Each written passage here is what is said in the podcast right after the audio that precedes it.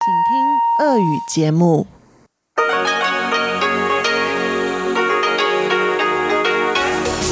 эфире Международное радио Тайваня.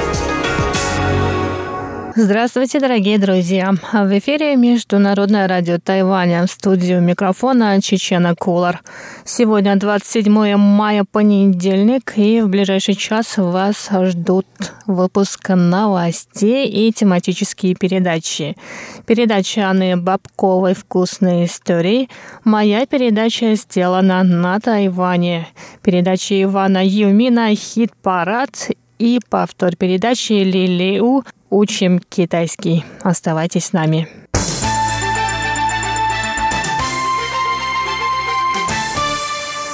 Итак, мы начинаем выпуск новостей. Пассажиры первых в этом году прямых рейсов, связывающих Москву и Тайбэй, прилетели и вылетели двадцать пятого мая из международного аэропорта Таоюаня.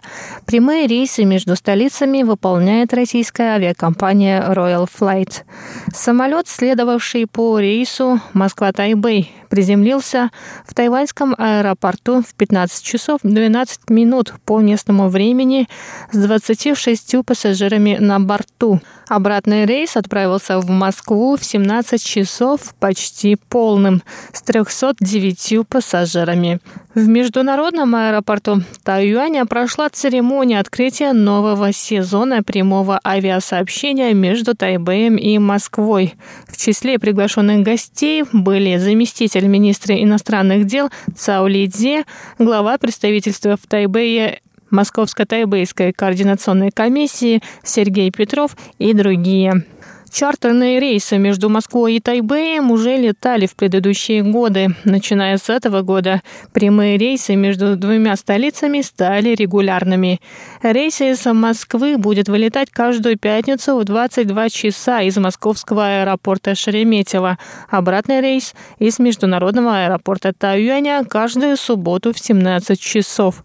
Возобновление прямых рейсов совпало с введением на Тайване безвизового режима для российских граждан. Полет между двумя столицами составляет около десяти часов. Представители авиакомпании сказали, что надеются на увеличение количества рейсов.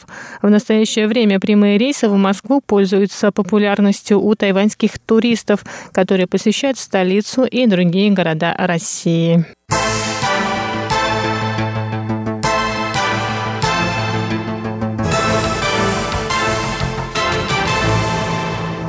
Президент Китайской республики Тайвань Цай Инвэнь встретилась с председателем комитета по международным делам парламента Республики Перу Луисом Галаретто. Цай выразила сочувствие пострадавшим в результате землетрясения магнитудой восемь баллов, которое произошло на севере Перу накануне. Президент Тайваня также поблагодарила Галаретто за поддержку на Всемирной ассамблее здравоохранения. Она сказала: «Пользуясь этой возможностью, я хочу лично поблагодарить председателя Галаретто за поддержку, оказанную ранее Тайваню в вопросе участия в деятельности Всемирной ассамблеи здравоохранения. Галаретто не только обратился к нам со словами поддержки, но и вместе с пятьюдесятью членами перуанского правительства подписал совместное заявление. В последние годы Перу оказывает огромную поддержку Тайваню. Тайваньский народ чувствует это теплое отношение». Конец цитаты.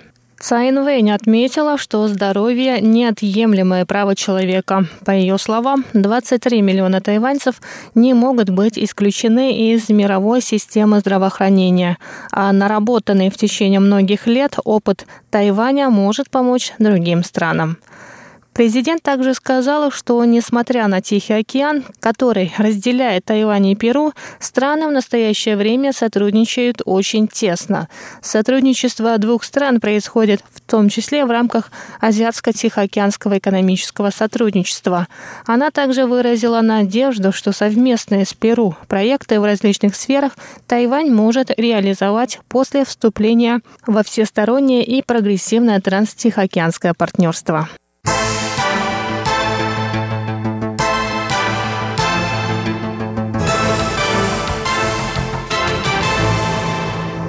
Комитет по международным делам законодательного юаня Китайской Республики Тайвань рассмотрел двадцать седьмого мая документ о подписании Тайванем соглашения о рыболовстве в южной части Индийского океана.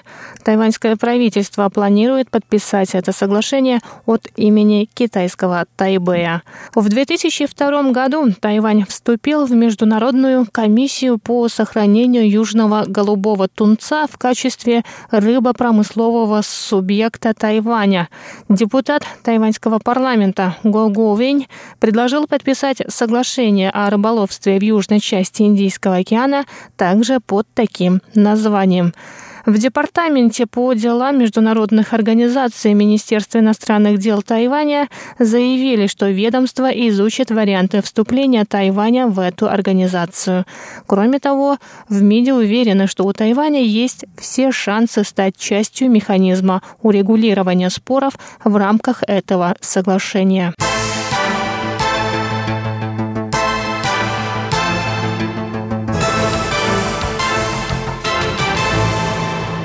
Организаторы ежегодного заплыва Ланьян Ocean Swim у берегов Иланя на северо-востоке Тайваня были вынуждены остановить соревнование через полчаса после его начала утром двадцать шестого мая.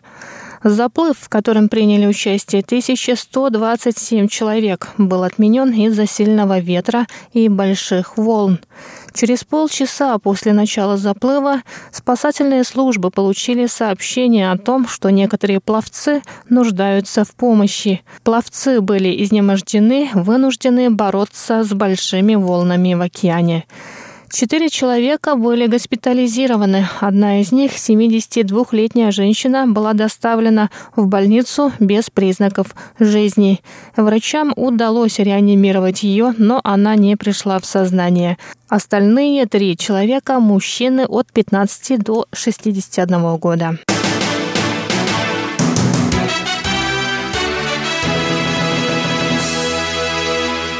Дорогие друзья, выпуск главных новостей этого понедельника для вас подготовила Чечена Куулар. И по традиции я с вами еще не прощаюсь. Далее вас ждет передача Анны Бобковой «Вкусные истории».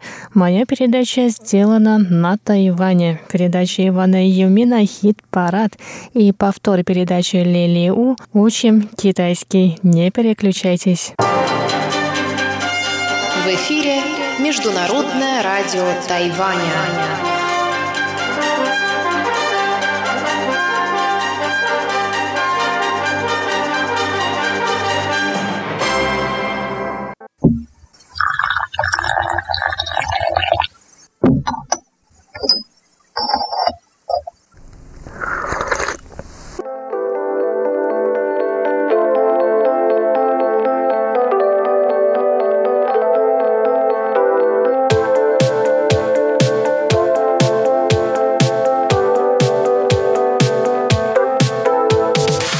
Здравствуйте, дорогие друзья! В эфире Международное радио Тайваня. И, как всегда, первым делом в понедельник вас встречаю я, ведущая русской службы Анна Бобкова. И сегодня мы продолжаем говорить с Полиной Сагара, чайным мастером, которая пришла к нам в гости на радио. Напоминаю, что на прошлой неделе я задала Полине такой вопрос. Правильно ли пить чай с третьей заварки?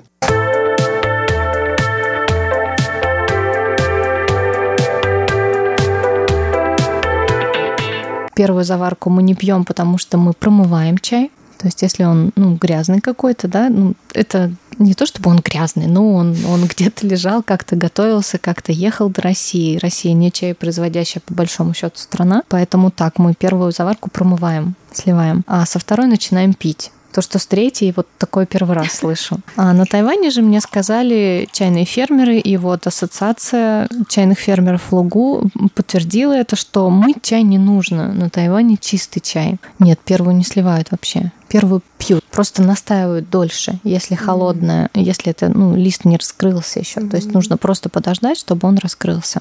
Вот этот чай, он не только скрученный, он еще и пропеченный. То есть сами чинки были более коричневого цвета. А максимум сколько заварок может быть? Зависит от сорта чая. Если это, например, такой чай, белый чай в Китае делают, например, в провинции Фудзянь, если это почки, очень аккуратно собранные, их целостность не нарушалась, и они прошли очень деликатную обработку, они только сушились под солнцем и в тени. Они дают очень-очень тонкий вкус, но и завариваться могут очень долго. То есть это, ну, смотря какое количество воды и чая, ну, условно говоря, это может быть пятнадцать завариваний. То есть очень много моментов, которые нужно учитывать. Нет такого однозначного ответа. Но вот почки могут завариваться максимально долго. Так, мы пробуем второй, да? Угу. Вот его уже можно нюхать. И нюхать аромат над чаем. И после того, как выпьем, можно нюхать чашечку. Там тоже остается аромат. Но это совсем другой на вкус. Да, совсем другой. Хотя, казалось бы, Алишань и Лугу, Дундин, ну, это очень-очень близко. Весь остров Тайвань, он очень небольшой. Мы за шесть дней проехали его с юга на север, успели многое повидать. Но при этом вот это разные традиции изготовления чая немножко. Это разный сортовой куст, и поэтому это такой разный чай. Здорово, что можно подобрать чай себе под настроение, под события. А когда ты еще определишься, поймешь, как чай на тебя действует, какой чай именно на тебя, ты можешь подбирать себе чай под свое состояние, в зависимости от того, что ты хочешь получить от чая. Больше взбодриться, расслабиться. Ну, даже от этих совершенно разные ощущения. То есть мне показалось, что первый такой был более расслабляющий, потому что у него не было вот этой терпкости, он как-то фруктово пах, он был холодным, ну, таким комнатной температуры, приятно холодным. А этот, он горячий, он терпкий, то есть от него mm-hmm. сразу какое-то другое настроение. Да, и от него очень объемное сладкое послевкусие, фруктовое, как будто сладких фруктов каких-то поел. Уже не знаю, какой по счету миф, можно ли заваривать кипятком чай, или это должно быть вода градусов восемьдесят-девяносто, потому что миф именно таков. Для каждого сорта чая по-своему. Кипяток, ну, ну, скажем так, коротко, кипятком заваривать чай допустимо. Есть такие сорта, которые хорошо переносят кипяток. Например, вот у Луны мы пьем вполне, их можно заваривать кипятком, это нормально. Но, опять же, если вы знаете какие-то вкусовые особенности этого чая, то вы можете регулировать температуру воды и менять от этого вкус. То есть, например, если вы не хотите сейчас получать вот такой насыщенный вкус и чуть больше терпкости, вы можете снизить температуру, поменьше держать чай в воде, и вы получите более мягкий чай. Но, может быть, не получите так много аромата. То есть тут нужно, ну, есть много нюансов. Действительно интересно, какие разные могут быть чаи, хотя все они улун, потому что я нередко встречаю улуны, естественно, в чайных, в бабл-ти. Но раньше улун мне никогда не нравился, когда я только приехала на Тайвань, потому что у него был вкус какого-то второго чая, а мне такой вкус обычно не нравится, потому что он слишком терпкий, и для меня он пахнет, ну, как он какой-то слишком древесный, причем такой подгорело-древесный. То есть mm-hmm. у меня такое от него а, ощущение, и мне такой вкус не нравится. А если это смешивают с молоком, становится еще хуже, потому что весь хороший вкус уже перекрывается молоком, и остается только вот эта подгорелость. Но потом я попробовала чай, который был просто а, заварен для нас, но это было не в Алишане, а в Наньтоу. А, может быть, вы там были, слышали. Mm-hmm. А, там тоже чайные плантации. Мы были на э, плантации, которые на высоте тысяча восемьсот метров, а, и там нам заваривали чай, который совершенно был не такой.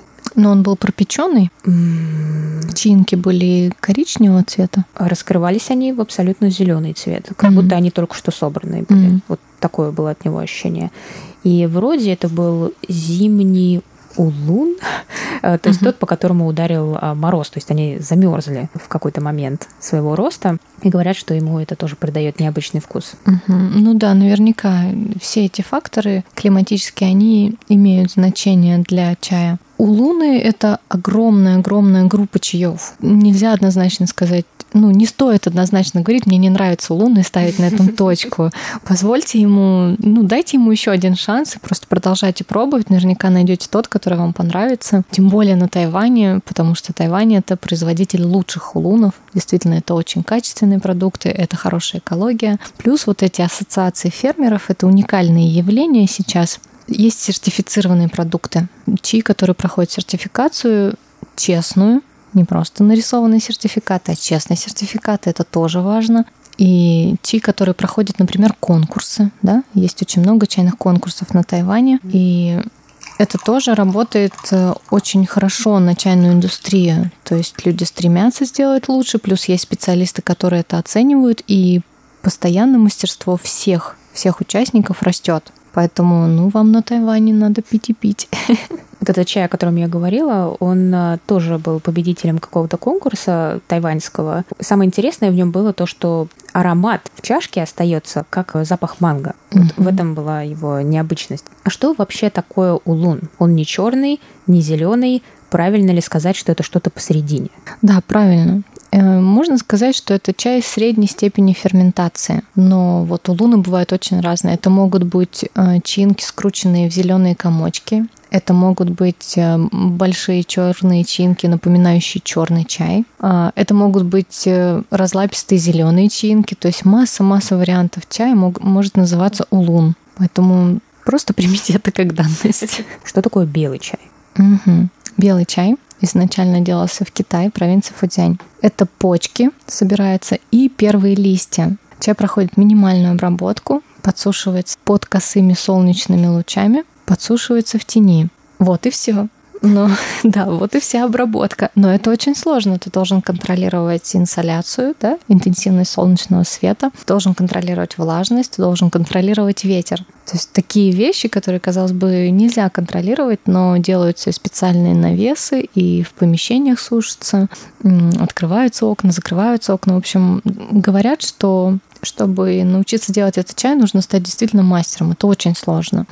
Этот чай имеет очень тонкий вкус. Если это только почки, то это очень прозрачный чай. Напоминает вкус талого снега. Я, как человек, выросший в Сибири, знаю, что такое сосать сосульки зимой и есть снег, то вот от хорошего качества белый чай у него абсолютно точно есть эта нота талого снега.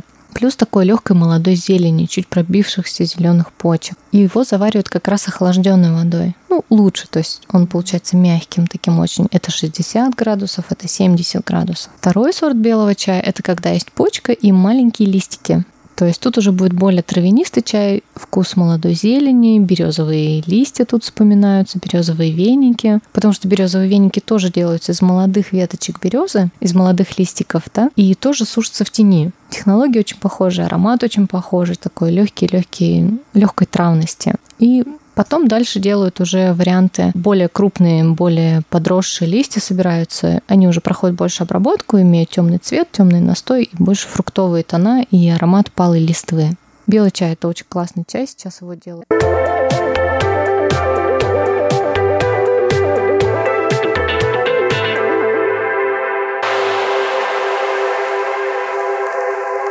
Продолжение через неделю. До новых встреч!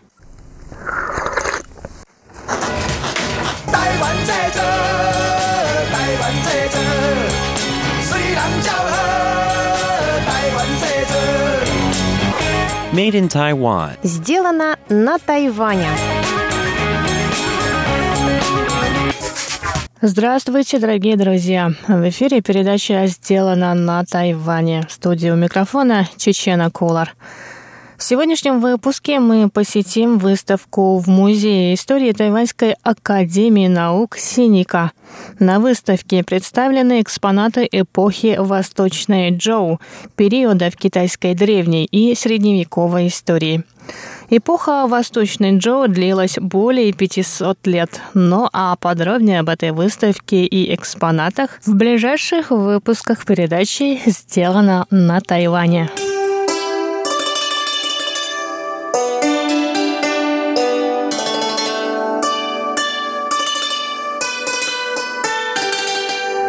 Я должна сказать, что об этой выставке я узнала за день до ее открытия, которое прошло пятнадцатого мая.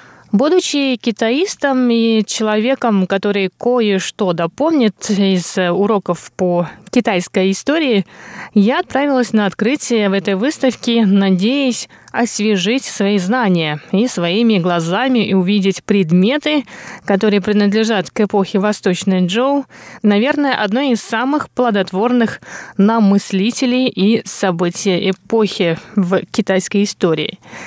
Перед тем, как я расскажу вам, какие предметы я увидела на этой выставке, мы с вами должны провести небольшой экскурс в китайскую историю и узнать, что это за такая эпоха.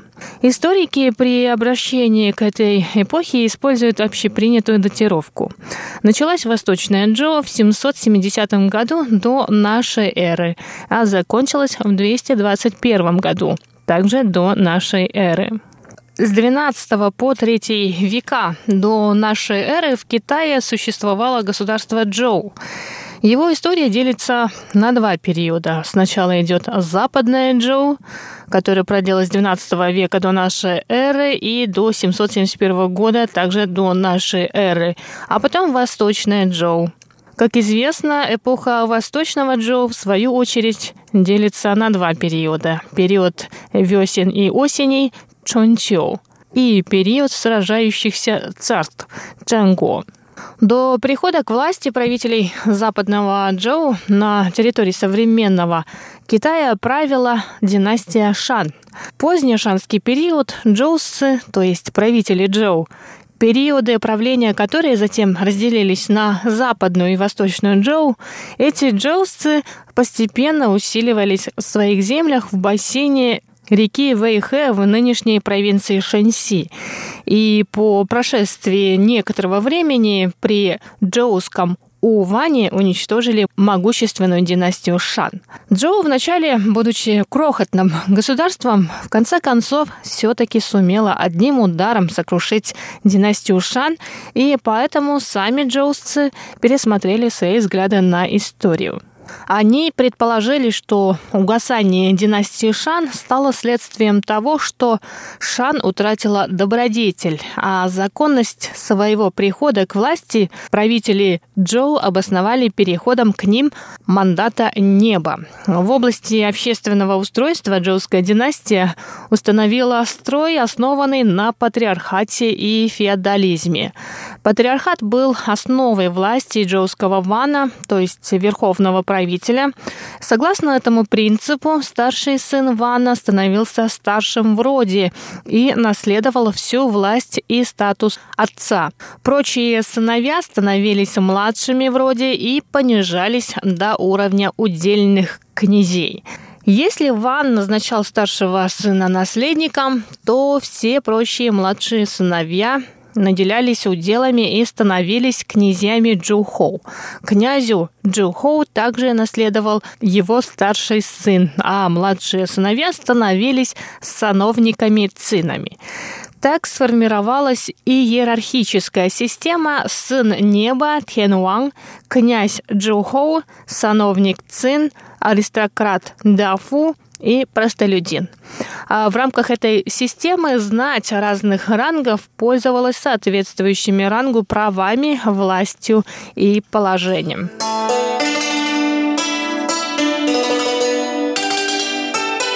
Исследователь из Национального музея Китая в Пекине Хань Фан написал статью про бронзовые предметы, созданные в Древнем Китае.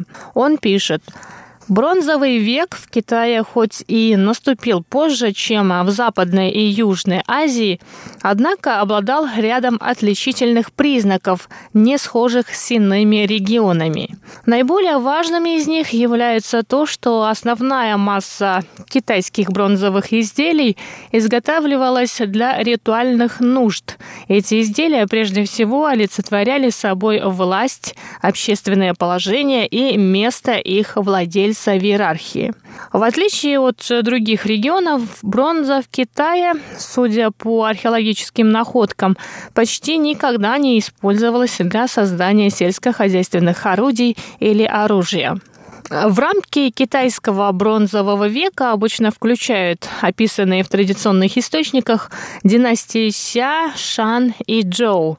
Во времена Западной Чжоу, которая сменила династию Шан, в системе рангов одежда, пища, жилье, ритуальные принадлежности, род деятельности знати полностью регулировались порядками, предписываемыми ритуалом, так называемым чжоуским ритуалом.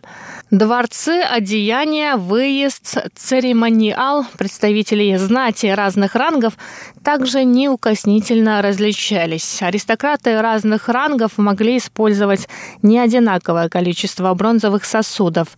Также могли различаться разрешенные к использованию комбинации сосудов и их разновидности. Например, что касается наиболее престижного из бронзовых сосудов – котла Динь. При Западной Чжоу был установлен порядок рядов динов. Сын неба мог использовать в церемониях девять динов, князья Чжухоу семь, аристократы Дафу пять, служилые Ши три дина. Как мы понимаем, вся жизнь знати во времена Чжоу была предписана ритуалом. А в семьсот семьдесят первом году до нашей эры племена чэньчжунов овладели западно-джоуской столицей Хаодзином. Джоуский Пинван под охраной князей Чжухоу перебрался в восточную столицу Лои. Поэтому последующая эпоха историками именуется «Восточная Чжоу». Во времена Восточной Чжоу дом Вана, верховного правителя, слабел, постепенно теряя контроль над удельными княжествами. Уделы, ощущая ослабление ранее налагавшихся джоуским сыном неба ограничений, начали обосабливаться. А в некоторых областях продолжал применяться порядок, предусмотренный ритуалом и музыкой западного Чжоу, но многие нормы претерпевали изменения. Чжухоу узурпировали права, доселе им недоступные. Между уделами все чаще вспыхивали ожесточенные войны. Как бы отражая изречение, ритуал почил, музыка подурнела, формы и функции бронзовых сосудов также претерпели ряд изменений.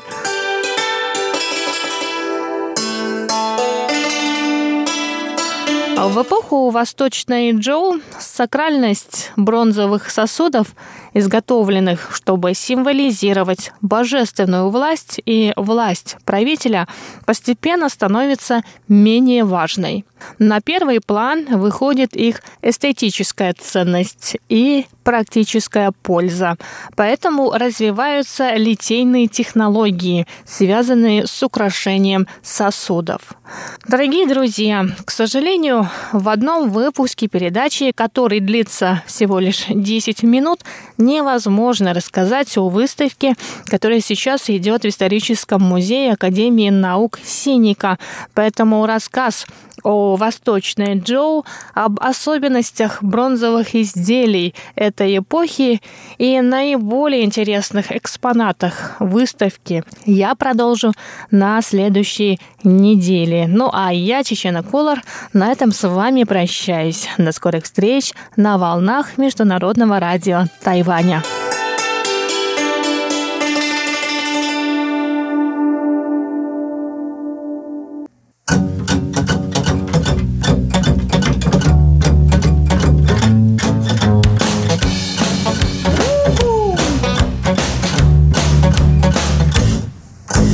Здравствуйте, дорогие друзья! Вы слушаете передачу «Хит-парад» и у микрофона ваш тайский ведущий Иван Юмин.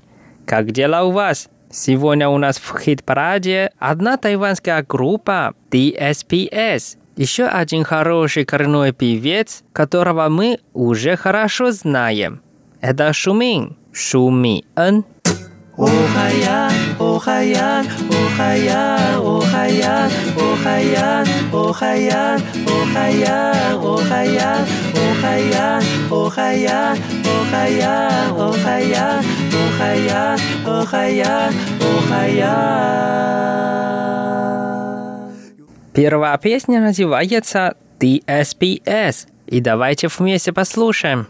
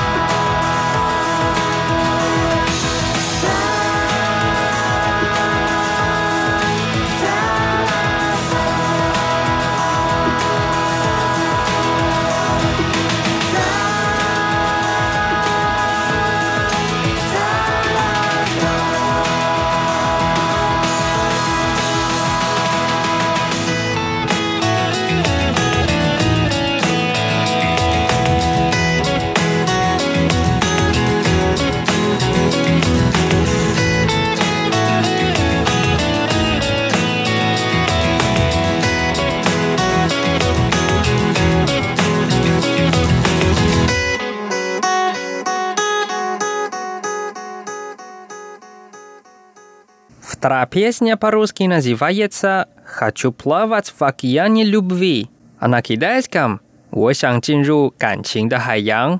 Нам также споет группа ди эс пи эс. Давайте вместе послушаем.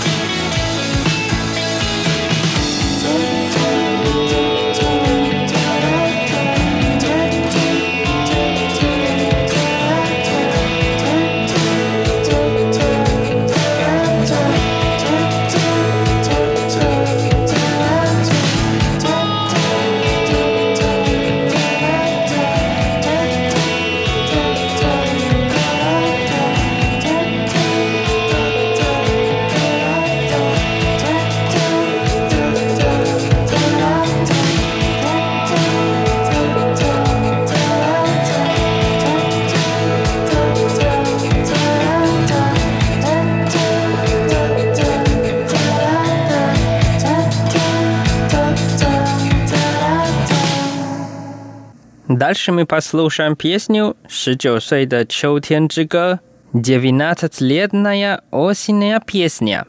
Давайте вместе послушаем.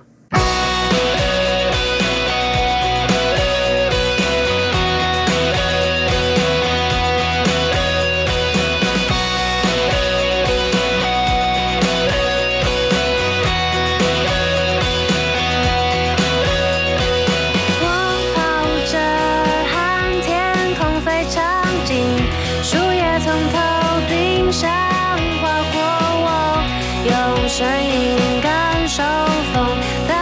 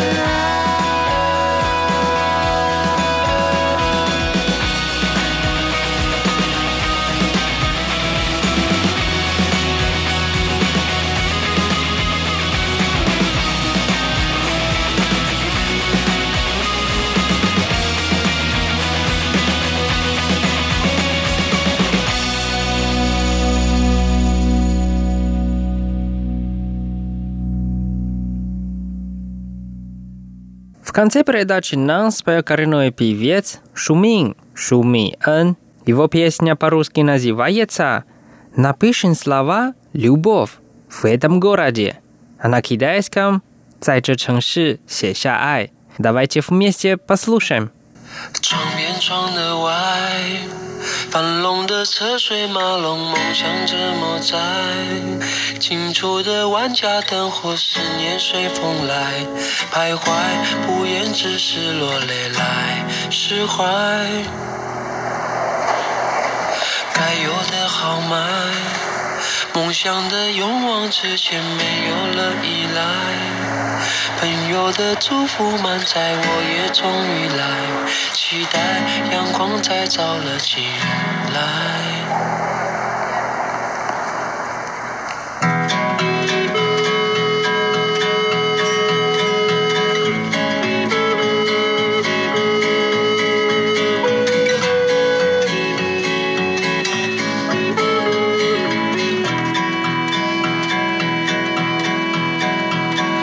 窗边窗的外，泛龙的车水马龙 梦想着莫再停住的晚霞灯火是年岁风来徘徊，不言只是落泪来释怀，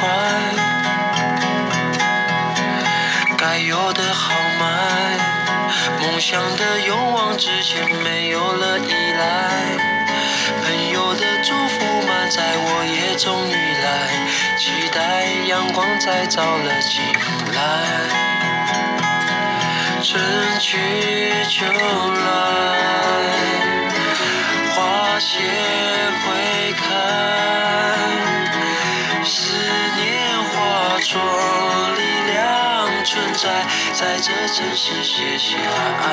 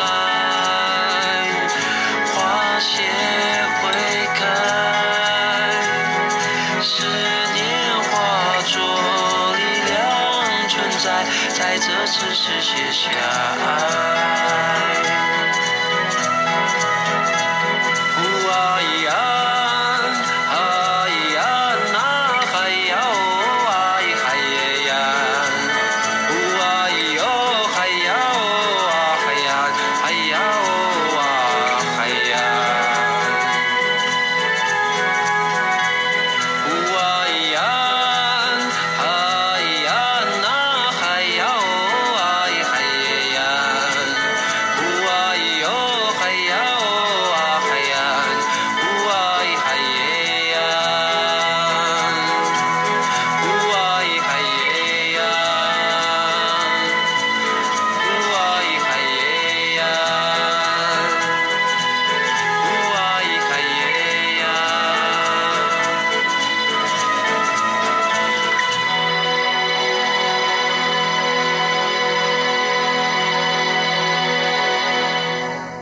Дорогие друзья, с вами был Иван. Увидимся в следующий раз на волне хит-парада. И желаю всем успехов на этой неделе. Пока-пока.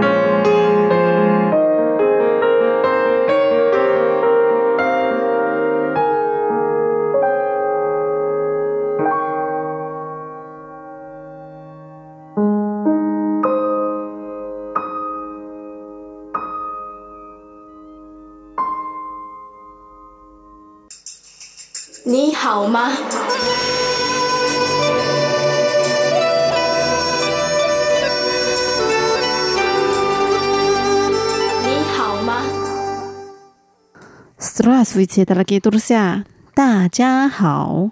В эфире Международное радио Тайваня. Вы сейчас слушаете передачу «Учим китайский!».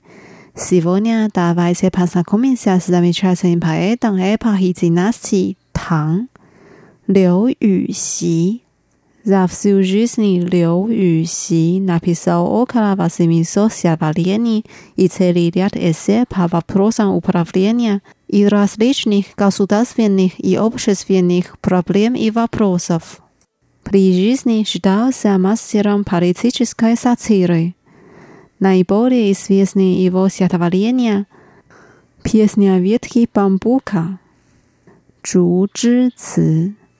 Сегодня давайте его разучим. Сначала давайте прочитаем стихотворение.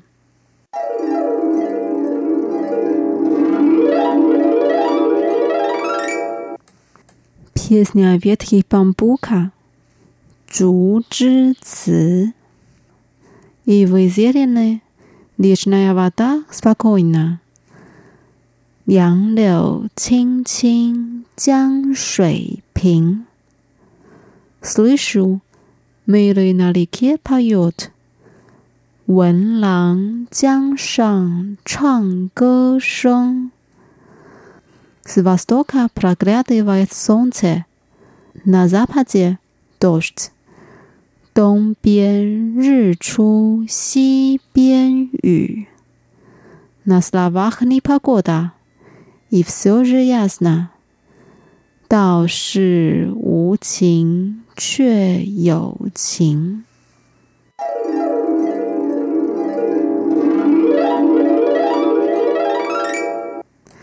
Давайте разучим отдельные фразы и слова.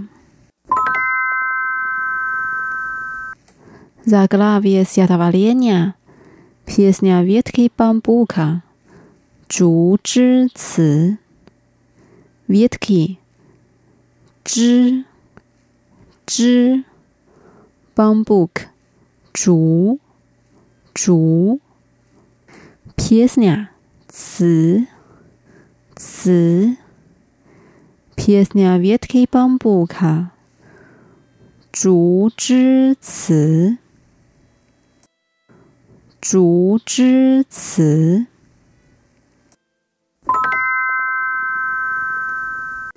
Первая фраза.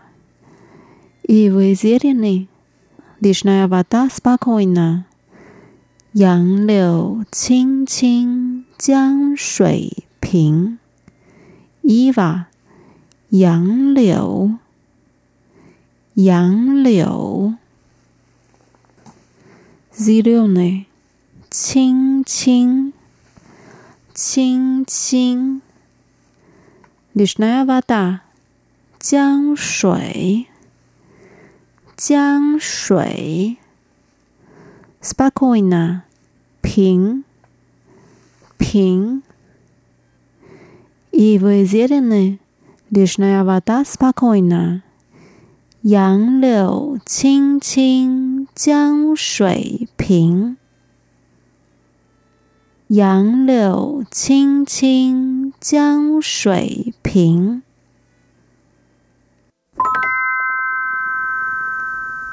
Вторая фраза.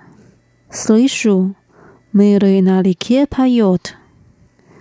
Вэн лан джан шан чан гэ шэн. Слышать. Вэн. Вэн. Молодой мужчина. Лан. Лан. На реке. Джан шан. Джан шан. Пец. Чангэшэн. Чангэшэн. Слышу, милый на реке поет. Вэн лан джан шан чангэшэн. Вэн лан джан шан чангэшэн.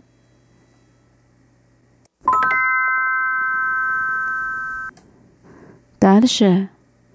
С востока проглядывает солнце, на западе дождь. Дон бен ры чу, си бен ю. Восток. Дон бен. Дон бен. Проглядывает солнце. Ры чу. Ры чу. Запад. Си бен. Си бен. Дождь. Ю. Ю. С востока проглядывает солнце, на западе дождь. Дон бен ры чу, си бен ю. Дон бен ры чу, си бен ю.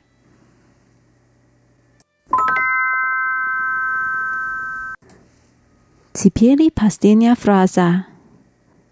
На словах непогода, и все же ясно. Дао ши у цинь, че ю цинь. Говорит. Дао. Дао. Цинь. Ясно. Хорошая погода. Слово «цинь» на китайском – анонимные слова «чувства». Этот прием игры слов часто использовался в народных песнях. Таким образом, строка имеет следующий смысл. На словах нет чувств, и все же есть чувства. Дао ши у цинь, че ю цинь. Дао ши у цинь, че ю цинь.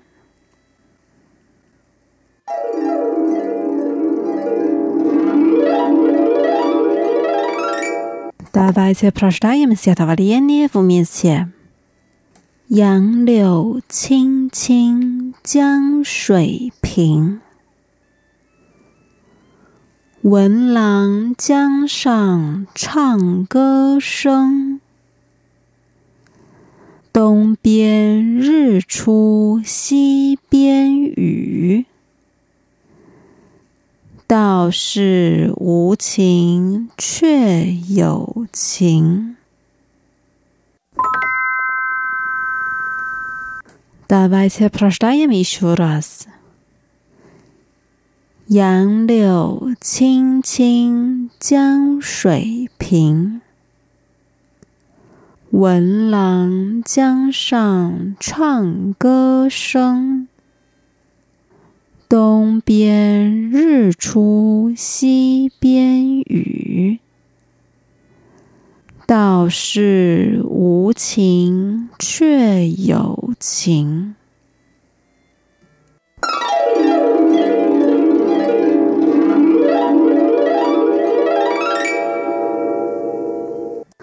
Дорогие друзья, с вами была Лилия. Сегодня мы выучили классическое стихотворение «Песня о ветке бамбука» «竹枝词», который написал поэт Лю Юйси. Давайте увидимся через неделю. Желаю вам хорошего настроения. Пока. 再见.